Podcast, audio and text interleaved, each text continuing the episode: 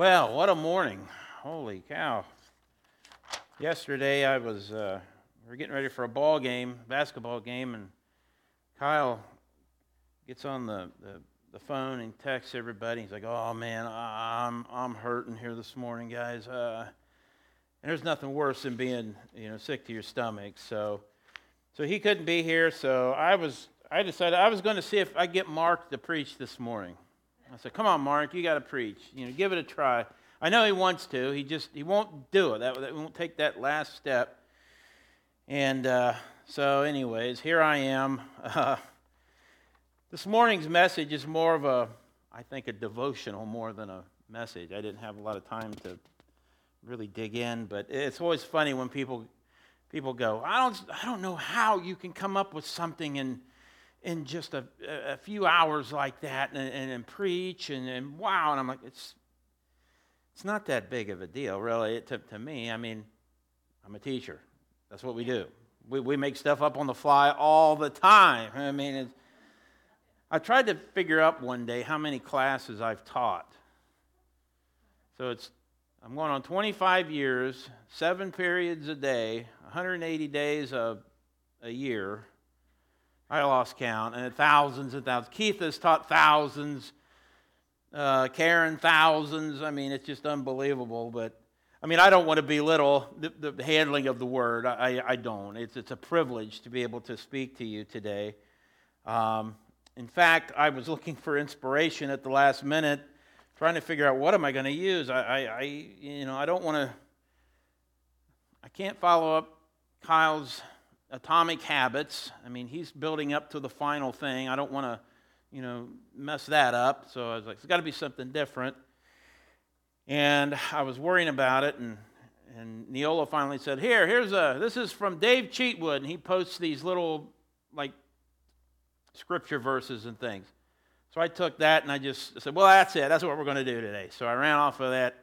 So Dave, if you're watching the, this sermon it rises and falls on you. So if it's, if it's a success, you get the credit. If, it's a, if it bombs, it's his fault. All right, it's, it's not mine, so no. When I was uh, in high school, one of my favorite classes, believe it or not, was art class. Now, I'm not an artist. I always wanted to be. I loved to, to draw, and I just could never get things to look just right. Now, my art friend, he assures me that anybody can be a, a decent artist. You just got to learn some, some, some, of the techniques and things. And, but one of the, my favorite parts of the, uh, of the class was when we got into this unit on p- pottery. I think it was cool because we had this wheel, and it, this was electric. It's not like the old wheels where you, with your feet, and you, you get the thing spinning around, and you take some clay and you bump, you plop it on there. And you can turn that into just about anything that you want. You know, and, uh, you know, some of my classmates, they were making these fantastic pieces of pottery. I was like, this is amazing.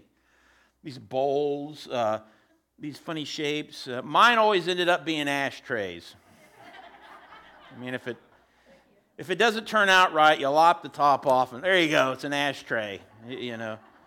I don't know how many ashtrays my grandma had in her in her in her knickknack room, but we still got this one that I did. It's about that tall, and it was just I took little rings, rolled them out, and just kept stacking them. And, and I was like, I don't know what this is. And kids would ask me, "What are you making?" And I'm like, I don't know. I'm just going with it. It just keeps growing. Mom still has it. She turned it into a vase, I think. She puts flowers in it to hide. It's a grotesque, ugly looking thing. But she she loves it. And but I always loved that. And uh, it's it's interesting, you know. Not once did the clay ever move itself and fashion itself into a beautiful piece of pottery. You take this big clump of clay, put it on the, the wheel, get your hands all wet, and start the wheel going. And you're supposed to put your thumbs in there, and it'll start making a nice, you know. Never once did it do that by itself. Um, it always required me or the teacher or somebody to get in there and, and try to do something with it. Well, If you have your Bibles, open up to uh, Zechariah. Zechariah is, is one, almost the last book of the Old Testament.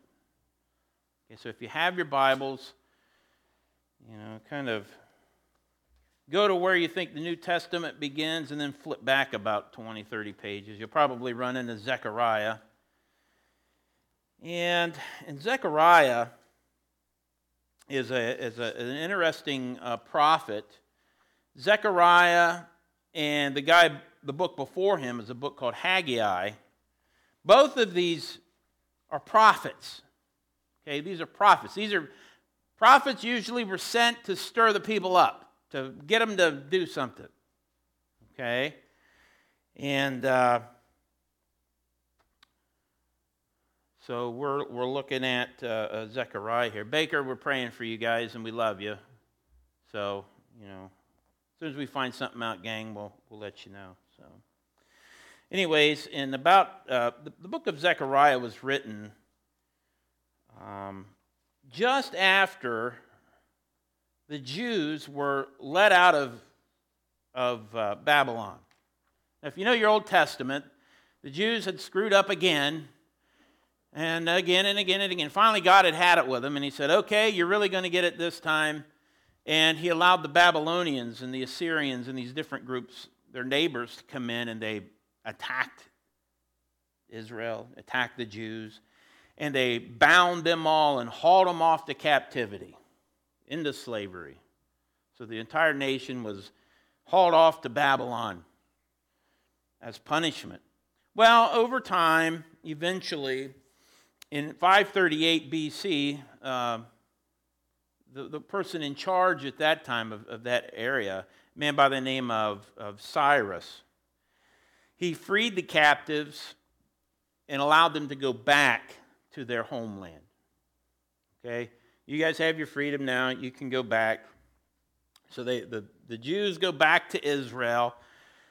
Oh, somewhere in the neighborhood of 50,000 of them. They go back to Israel and while they're there, they, they start to immediately begin to rebuild parts of Jerusalem.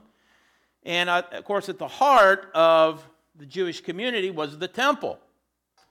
Let's rebuild the temple. And so they get in there and they start building, and, and it's a big, big thing. It's a huge task to, to build a, I mean, even today, building a, a structure is not easy. You know, in these days, they didn't have you know, the tools that we have, but Immediately, they begin to rebuild the temple, but they receive opposition from their neighbors, indifference from within, and eventually they just stopped building the temple. They got bored with it, and there it sat, unfinished. Okay? There's nothing more sad than to see a building that was halfway built and just kind of sitting there. And year after year goes by and nothing is nothing is done. About 16 years later, God sends Zechariah and Haggai uh, to stir up the people. To let's get this temple rebuilt. So they go and they begin to challenge the people to get this temple done. And as a result, the temple was completed about four years later. And uh, they finally get this thing done. Uh, so we're in Zechariah chapter 4. And let me read verses 1 through 7. Then the angel who was speaking with me, and this is the one talking to Zechariah here, he returned and roused me as a man who is awakened from his sleep. He wakes up kind of, huh? What? Huh? and the angel says, What do you see? And I said, I see, and behold, a lampstand, all of gold, with its bowl on the top of it, and its seven lamps on it, with seven spouts belonging to each of the lamps which are on the top of it. Also, two olive trees by it, one on the right side of the bowl and the other on its left. Then I, then I said to the angel who was speaking with me, saying, What are these, my Lord? So the angel who was speaking with me answered and said, Do you not know what these are? I said, No, my Lord. That's what I would have said. He said to me, This is the word of the Lord to Zerubbabel, saying, Not by might, nor by power, but by my Spirit, says the Lord of hosts. What are you, O great mountain? Before Zerubbabel, you will become a plain, and he will bring forth the top stone with shouts of grace, grace to it. And on and on they go, and they talk about. The point that they're trying to make here is this temple is going to be rebuilt, but it's not going to be done by any human might or human power, but by my spirit says the Lord. It's going to get done, but it's going to get done because I, the Lord, am going to see that it gets done through the power of my Holy Spirit. Of course, you guys are going to help. But ultimately, this thing succeeds because I desire for it to be done. This temple will be rebuilt. Not by your might, not by your cleverness or power or money or status, but by my spirit, this thing will be accomplished. You know, try as we will, sometimes the only way forward is when God moves it for us forward. How many things in our lives do we do where we want to you know, by our own strength. We're going to get this done. This is going to happen. I'm going to make it happen. Nobody can stop me. But yet, it's only through the Spirit of the Lord that these things get done. I'm talking about Christians here. I think about the history of this church. Many of you weren't here at the, the beginning of it. I think, uh, what, a group of about 15 of you, Sylvia, maybe? Left, left Lawrenceville, and how, about how many of you left Lawrenceville and, and founded this church? About 20, 20 people left the Lawrenceville church and said, you know what? We're going to build a church over here somewhere in. What happened?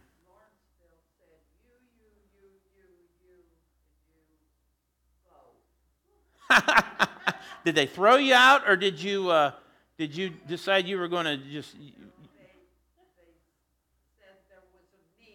Okay, yeah.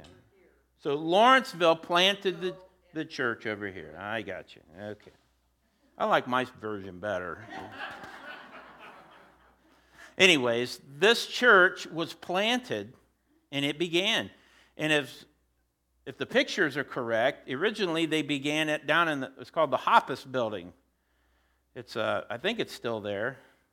Just a little brick structure up by the shortstop, uh, the power grid thing there in North. It's just up that way. This, yeah, on this side of the shopping area. So that's where it all began. Now, they worked hard over the years, I'm sure.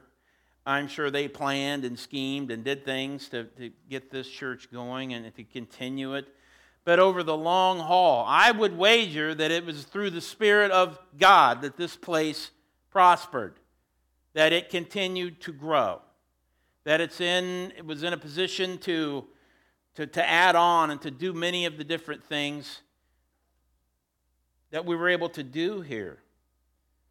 It's interesting how, by God's Spirit, work can move forward. That's what happened with the temple to get that thing finally built. Sure, the people worked hard, but it was through God's Spirit, God's desire for this to happen, that it finally happened. Try as they wanted, the only way forward was when God did something. Zechariah and the Jews were not going to get that wall built on their own. It was only through God's Spirit that that work moved forward. I think about a lot of people that I've known in my life who have been in crisis, many families in crisis. Uh, I work with a lot of kids, their families are in crisis. And try and try and try as they might, things won't get resolved on their own. Sometimes it requires the Spirit of God to do its trick. I have a really good friend who he and his wife had uh, were preparing to divorce. They had already separated, and were in that weird time period of before the proceedings began. And and uh, one day she called him up and said, "Why don't we just go to church? Just go to church and see what happens." And so they started to attend a church. And uh, sure enough, over time, they begin to see things differently. They begin to, uh, you know, as he said, against all odds, all of a sudden we found ourselves communicating again. We found ourselves suddenly, we had a common interest. And from there, all of a sudden, our love began to bloom once again. Not by might or power, but by my spirit, says the Lord. The Lord is moving.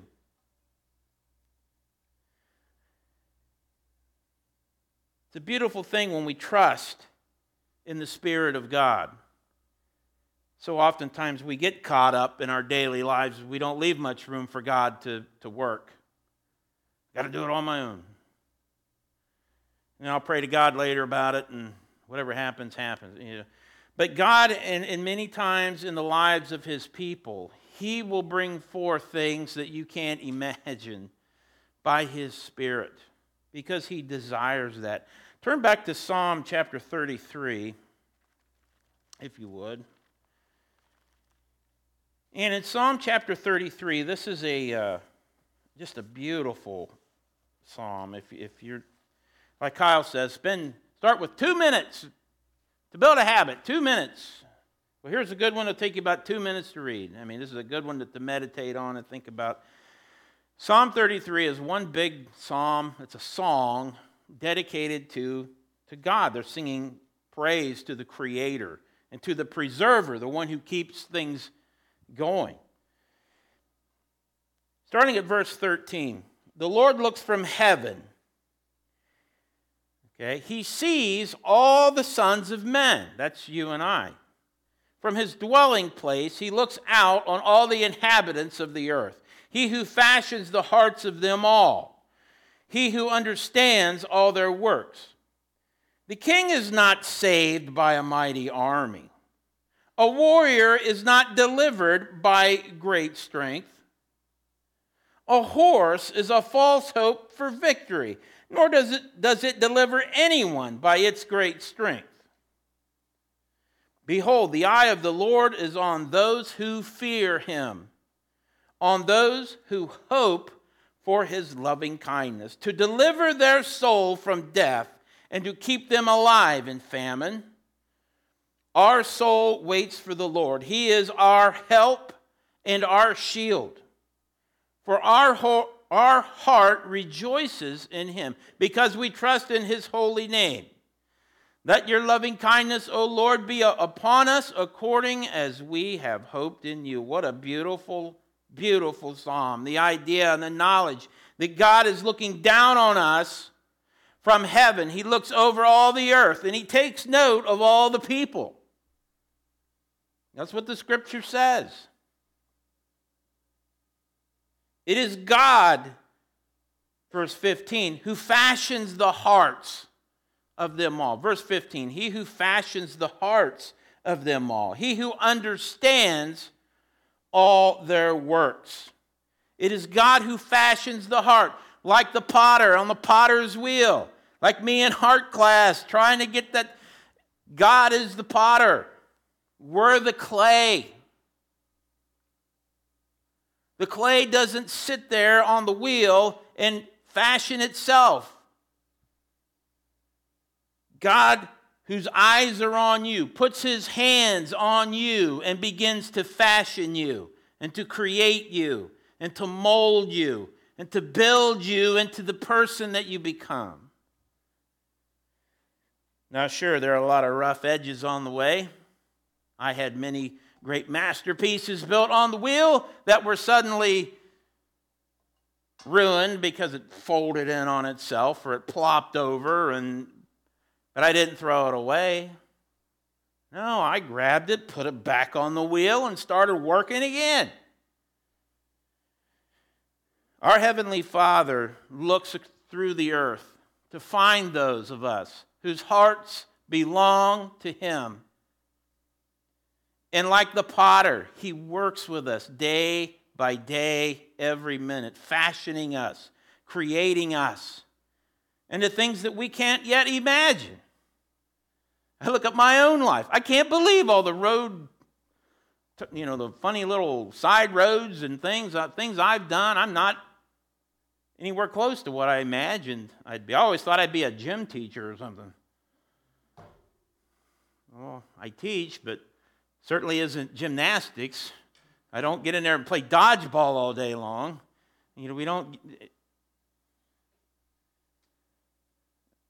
It's amazing the twists and the turns that, that are there in the lives of, of God's people. Some good, some bad, some tragic.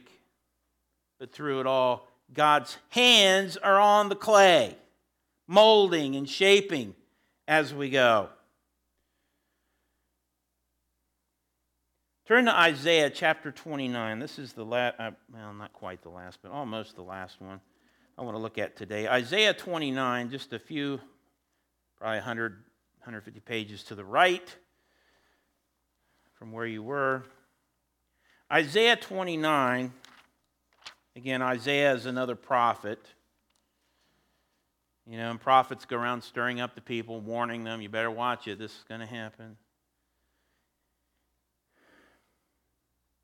Isaiah 29, verse 15 and 16. Keep in mind that God has his eyes on you, that he's watching.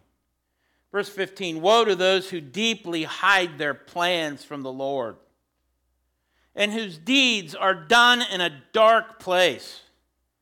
And they say, Who sees us? Who knows us? You turn things around. Shall the potter be considered as equal with the clay? That what is made would say to its maker, He did not make me. Or what is formed to say to him who formed it, He has no understanding. Let me tell you something God knows you, He knows every part of you, every hair on your head. Speaking of which, I looked in the mirror today and my blonde is now is white. There's no more blonde anymore. It's white.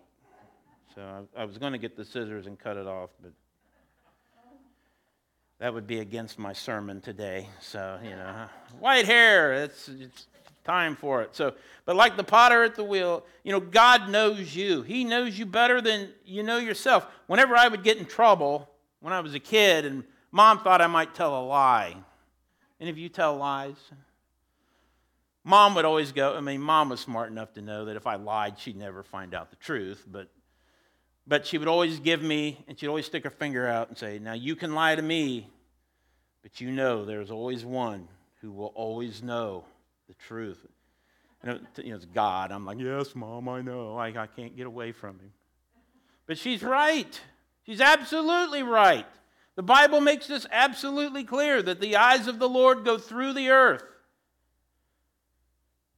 and rests upon those who he calls his own. I believe he sees all people.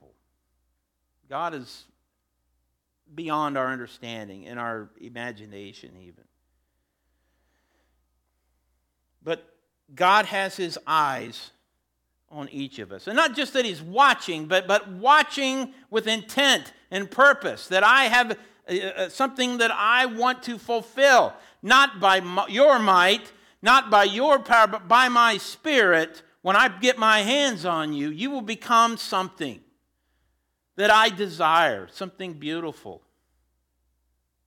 something wonderful. And yes, even at times when the potter breaks the clay, it's still a beautiful thing. The Bible makes it clear. Even when we are weak. We are brought weak to weakness. God is made that much stronger.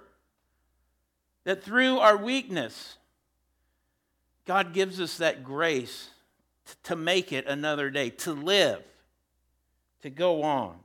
My God's eyes are on me every day. That's a beautiful thought. It's a frightening thought. What have I done in the darkness?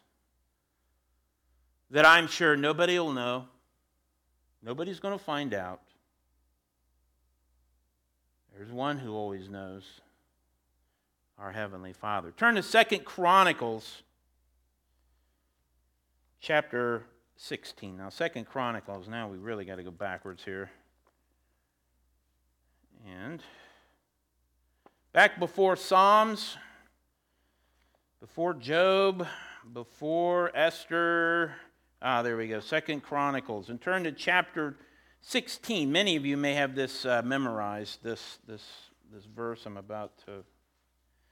Second Chronicles 16 verse 9.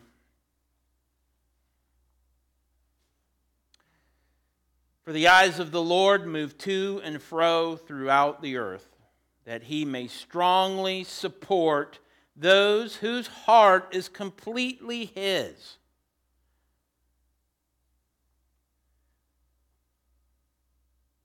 That he may strongly support those whose heart is completely his.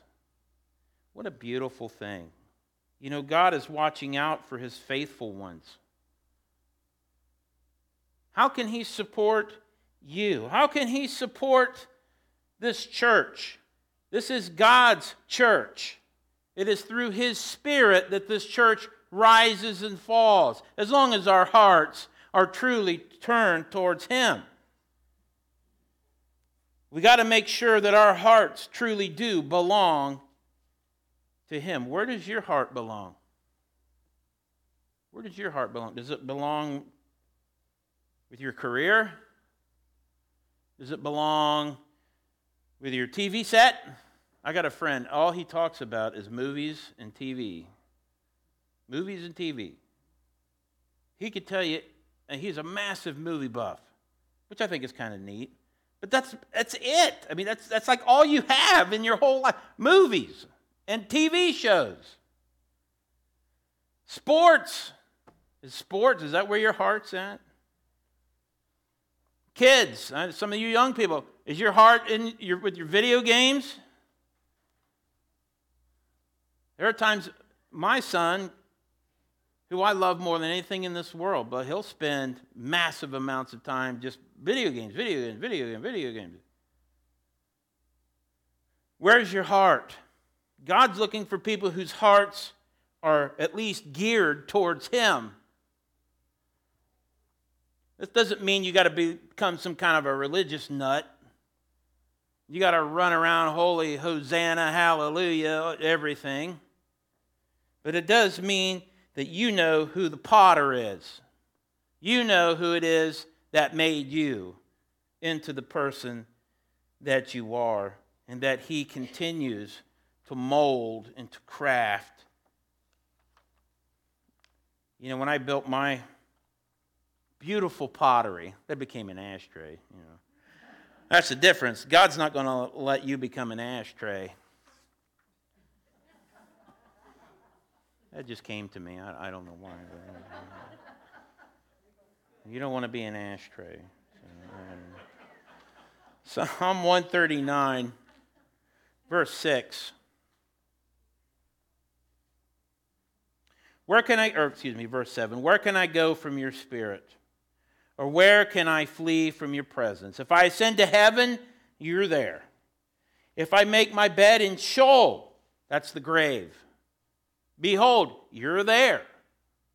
God hasn't forgotten you. If I take the wings of the dawn, if I dwell in the remotest part of the sea, even there your hand will lead me, and your right hand will lay hold of me. I read a, an account, it was an astronaut who went to the moon, and he talked about being on the moon and just this knowledge man, I am on the moon, but God's hand is still with me. I don't know if you saw the news, they sent another thing to Mars. Someday they're going to send a man to Mars or a woman. Guess who will be there? Our Heavenly Father. He'll be there. It goes on, verse 10 Even there your hand will lead me, and your right hand will lay hold of me. If I say, Surely the darkness will overwhelm me, and the light around me will be night, even the darkness is not dark to you. And the night is as bright as the day. Darkness and light are alike to you. There is no place you can go to hide from God. He's always there. My psychology class last couple of weeks, I was telling the kids about oh psychology. It's kind of complicated. You got a lot of different perspectives and ways of looking at it. One of those is the neurobiological view. Psychology, oh come on you are nothing more than skin and bones, billions and billions of neurons and glial cells, and uh, you're, you're a lot of chemistry and a little bit of electricity mixed in, and that, that's a human being. That perspective kind of looks at that. So, mental illness or anything, it all goes back to your you know, these chemical reactions that take place in the body. In one sense, that's science's way of saying we are but dust. You're dust. You're clay thrown on a wheel.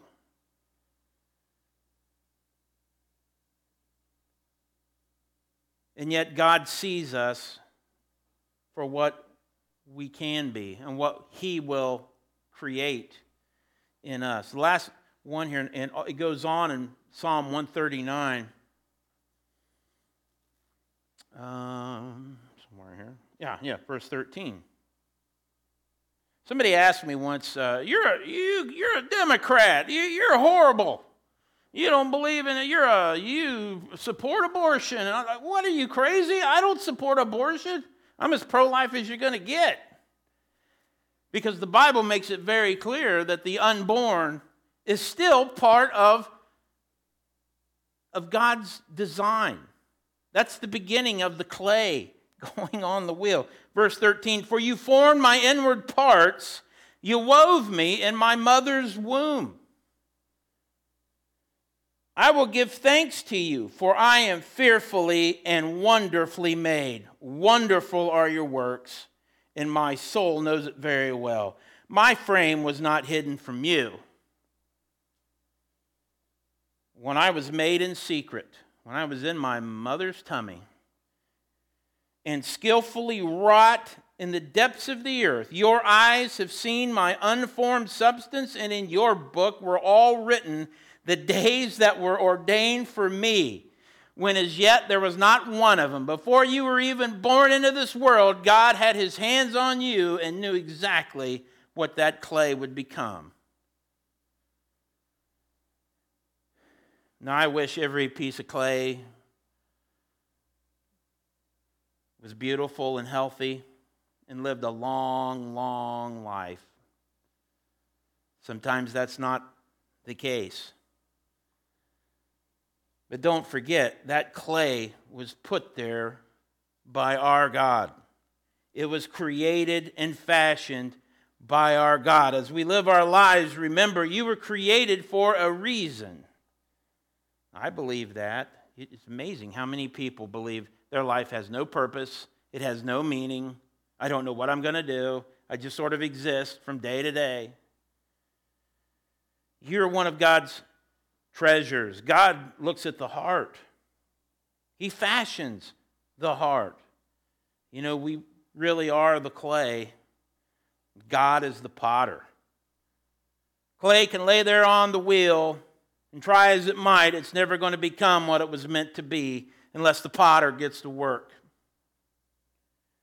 God wants to get to work on you.